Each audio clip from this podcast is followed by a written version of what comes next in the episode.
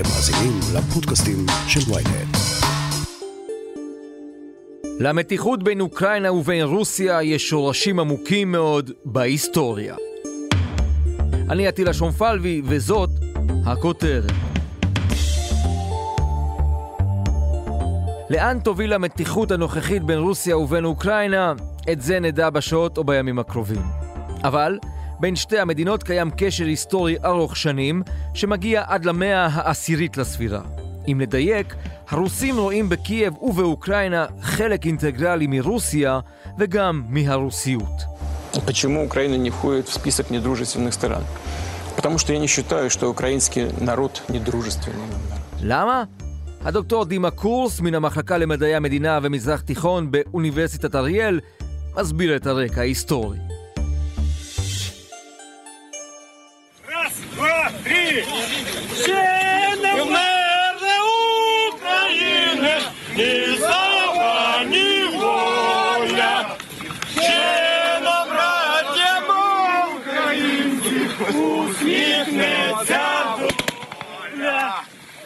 דוקטור קורס, בעצם אם אני הולך מה, אלף, אלף מאה שנים אחורה, אני מוצא את הסיבות לבלגן של היום?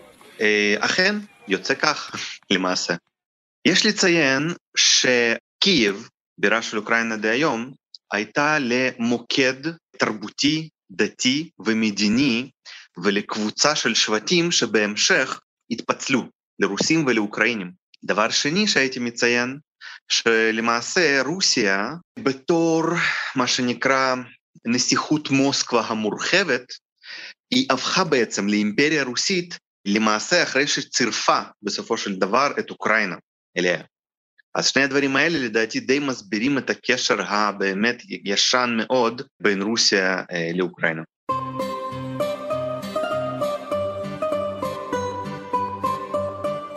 כשקוראים היסטוריה רוסית רואים שהצארים והצרינות גם עשו מה שנקרא עליות לרגל לקייב. באו ממוסקבה או מלנינגרד, נסעו במשך שבועות, עצרו להתפלל בדרך, מסעות צלב כאלה, וכל המטרה הייתה להגיע בעצם לקייב. מה יש לאמונה האורתודוקסית הרוסית בקייב? ההסבר הוא מאוד אה, פשוט ומאוד חשוב. הישות האתנו-מדינית נקרא לזה, הזאת מימי הביניים נקרא במילה קצרה רוס. רוס הזאת נחלקה. נקרא לזה שבטים, כן, לפי אזורים. קייב הייתה למוקד, לבירה של כל הישות הזאת, כאילו הישות הפיאודלית, זאת אומרת לכל נסיכות הייתה אוטונומיה מאוד רחבה ונסיך מקומי ששלט, אבל קייב הייתה מין אוטוריטה כזאת רוחנית, מדינית, פוליטית מוסכמת. ואז מקייב בעצם החלה התנצרות של כל הישות הזאת, של רוס, כן, שאחר כך התפצלה, כן, לרוסים ולאוקראינים בהמשך.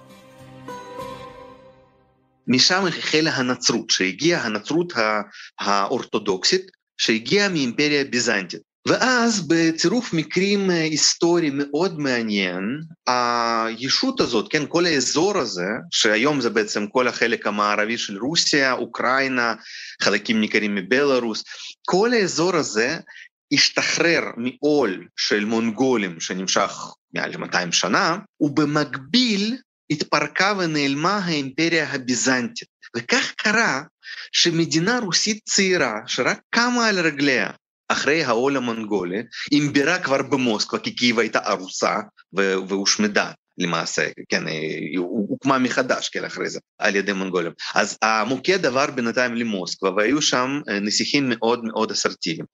ובעצם המסקנה שלהם הייתה שעם היעלמותה של אימפריה הביזנטית, המוקד של נצרות אמיתית, כן, היחידה כמובן, כן, האורתודוקסית, כרגע בידיהם. זאת אומרת, ממעמד של וסל, הם בעצם הפכו להיות המוקד של הגישה הנוצרית היחידה הנכונה. ולכן מבחינתה של מוסקבה זה היה מאוד חשוב דווקא לשלוט בקייב, כי, טוב, אם הגבלות כאלו מאוד בעייתיות, כן, אבל נניח אני בזהירות רבה אשווה את uh, קייב, אם תרצו, לחברון, במונחים יהודיים. עד כדי כך. משהו כזה, כן. זה מה ש... כמובן שהגבלות הן מאוד בעייתיות, כי זו דת אחרת, תרבות אחרת, היסטוריה אחרת, אבל אם נדבר על זה, אז זה משהו בסדר גודל. זה הפן הרוחני. וכמובן שהיה גם פן מעשי, מספיק להסתכל על המפה הגיאוגרפית. ולראות שאוקראינה מבחינתה של רוסיה היא סוג של גשר המחבר עם אירופה. יש עוד כל מיני גשרים, אבל אוקראינה גם, גם גדולה, כן, והם קרובים כאמור אתנית, קרובים דתית, זה אותו זרם, רובם, רוב האוקראינים מאותו זרם, ולכן זה באמת פה מאוד מאוד חשוב מכל, מכל הבחינות האפשריות. מתי בעצם האוקראינים הצליחו להתנתק מרוסיה ולהיות ישות עצמאית?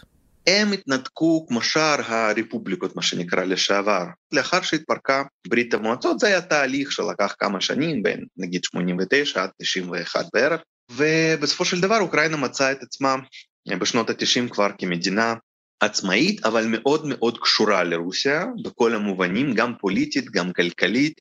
ואז מה, מישהו ניסה מאז לאחד מחדש את האימפריה, או שהאוקראינים כבר יצאו לדרך חדשה וזה בלתי אפשרי בכלל לדבר איתם על זה? זה לא שלא הייתה מתיחות כלל בשנות ה-90, כשבמוסקבה שלט הנשיא ילצין. דרגי רוסיינים.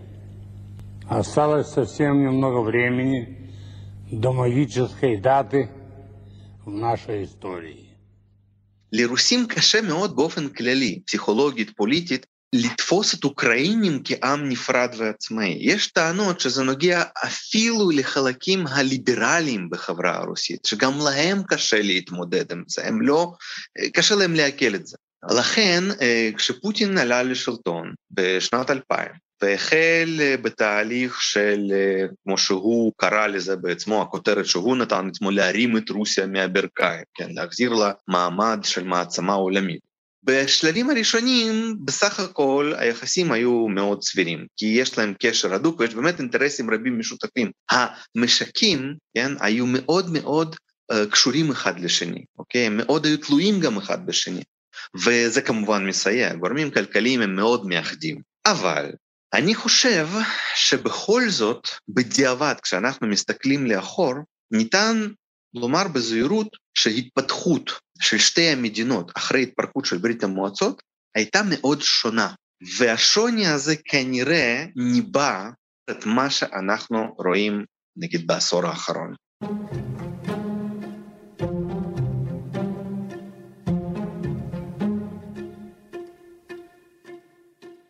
ההשפעה של כלכלה, הייתי אומר אפילו תרבות כלכלית מערבית על אוקראינה, מאז שהפכה לעצמאית ועד היום, הייתה לאין שיעור, כאילו ממש הרבה יותר משמעותית מאשר אה, השפעה של אותה תרבות כלכלית מערבית על רוסיה. ברוסיה הכל נבנה סביב הפקה ומכירה של משאבי טבע, ולא יעזור כלום.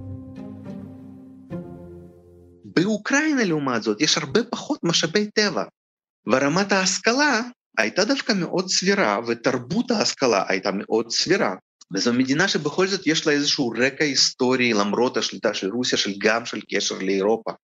ולכן שם ההשקעות הזרות השפיעו הרבה יותר מאשר לרוסיה, ולכן זה חדר גם לפוליטיקה.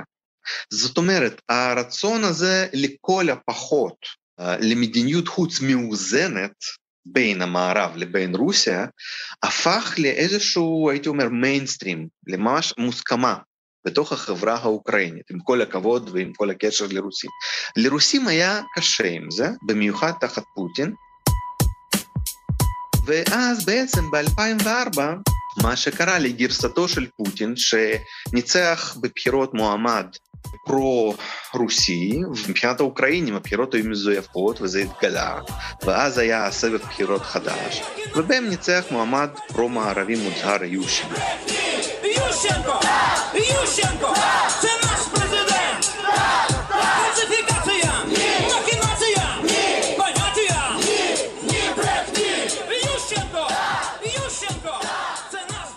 מיד נמשיך עם הכותרת, אבל לפני כן יש לנו משהו לספר לכם. שלום, אני עופר שלח. במדינה בה יש פודקאסט לכל אזרח ואייפון לכל ילד, מישהו צריך לדבר על מה שחשוב לנו, האזרחים.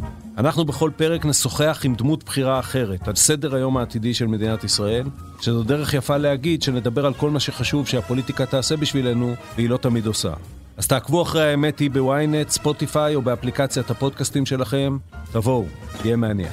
האמת היא, עם עופר שלח. עם עופר שלח.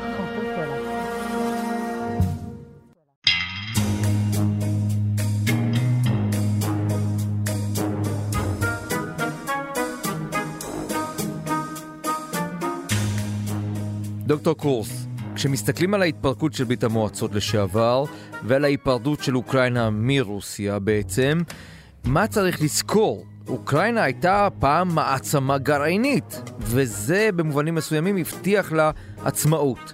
ואז היא התפרקה מן הנשק הזה. למה? היא התפרקה מהנשק הזה בתוך כל האווירה החיובית והאופטימית ששררה לאחר התפרקותה של ברית המועצות. וכך בעצם כל הנשק הגרעיני של ברית המועצות רוכז בידי רוסיה. כל הרפובליקות לשעבר ויתרו על החזקה בנשק גרעיני. זה גם היה עניין בטיחותי, כולם עדיין זכרו את האסון צ'רנוביל שקרה בדיוק על גבול אוקראינה ובלארוס.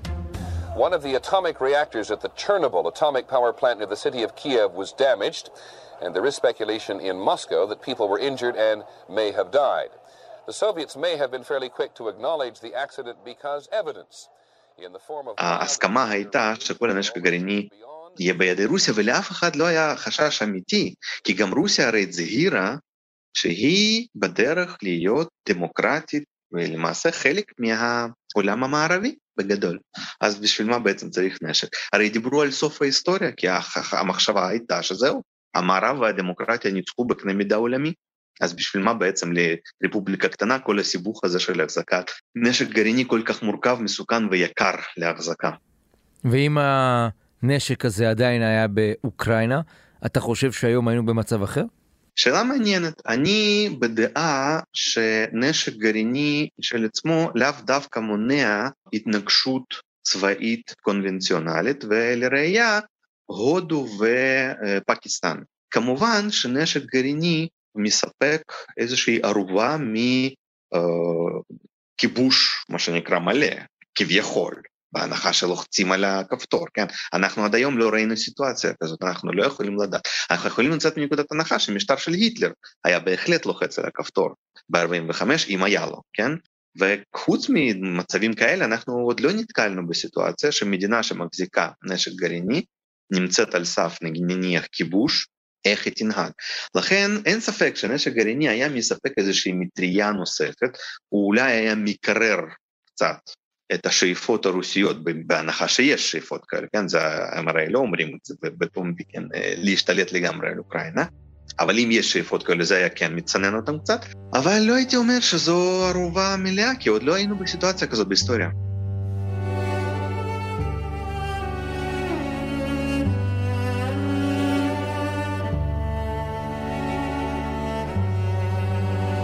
עד כמה הנושא הדתי הוא חשוב לרוסים? אנחנו מסתכלים על רוסיה ויודעים שהם אה, כמובן אדוקים סביב האמונה האורתודוקסית, אבל עד כמה הדת והקשרים הדתיים הם חלק אינטגרלי מהקיום הרוסי? יש פה שני פרדוקסים, שני דברים שמאוד מפתיעים ומבלבלים. מצד אחד, הבדיקה אמפירית בשטח מראה שרוסים לא מי יודע מה דתיים ברובם. הם רובם לא אנשים דתיים ממש. הפרדוקס השני, שהכנסייה האורתודוקסית עצמה, הכנסייה האורתודוקסית הרוסית עצמה, היא לא בדעה אחת במובנים האלה. זאת אומרת, הייתי אומר שיש שם אגפים הרבה יותר מתונים, פייסניים, והייתי אומר אפילו ליברליים במונחים של דת. ההנהגה היא כן מאוד מאוד נאו-אימפריאליסטית, הם מאוד מאוד בעד כל השאיפות האלה, מתוך התבססות על חזון דתי, אידיאולוגי הזה של רוסיה הקדושה. רוסיה שהיא תביא את הגאולה לעולם, ממש ככה, זה מה שאומר הזרם הנצרות האורתודוקסיה השמרנית, זאת אומרת, הגישה השמרנית שלו המקורית. זאת אומרת, יש גישה כמעט משיחית במה שאנחנו רואים כרגע. בתוך הזרם עצמו חד משמעית. זו דעת שאומרת שיש משקל מאוד חשוב לכך שרוסיה תהיה מעצמה חזקה ושתהיה מעצמה דתית כתנאי לגאולה של העולם, ממש ככה, זה מה שהגישה הזאת אמרה מלכתחילה. ויותר מזה, יש שם תפיסה בתוך הדת שאומרת שבעצם ההפך מהגאולה, כן, האנטי קרייסט, כן, השטן, או איך שלא נקרא לזה, כן, הוא יכול להגיע במקום המשיח, במידה ולא תהיה רוסיה או כל אימפריה נוצרית אורתודוקסית אחרת, כמו שהייתה אימפריה ביזנטית, ממש ככה. זאת אומרת, היא צריכה להיות גדולה, חזקה ודתית, כדי שלא יגיע האנטי-קרייסט.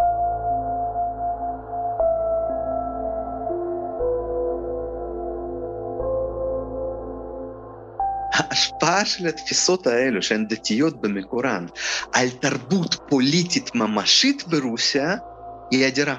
זה הפרדוקס. זאת אומרת, הם פחות דתיים, אבל התרבות הפוליטית עצמה מאוד מושפעת מזה. זאת אומרת, התפיסה הזאת, אנחנו חייבים להיות אימפריה, כי אנחנו, במונחים של יהודים, כן, אור לגויים, ממש ככה.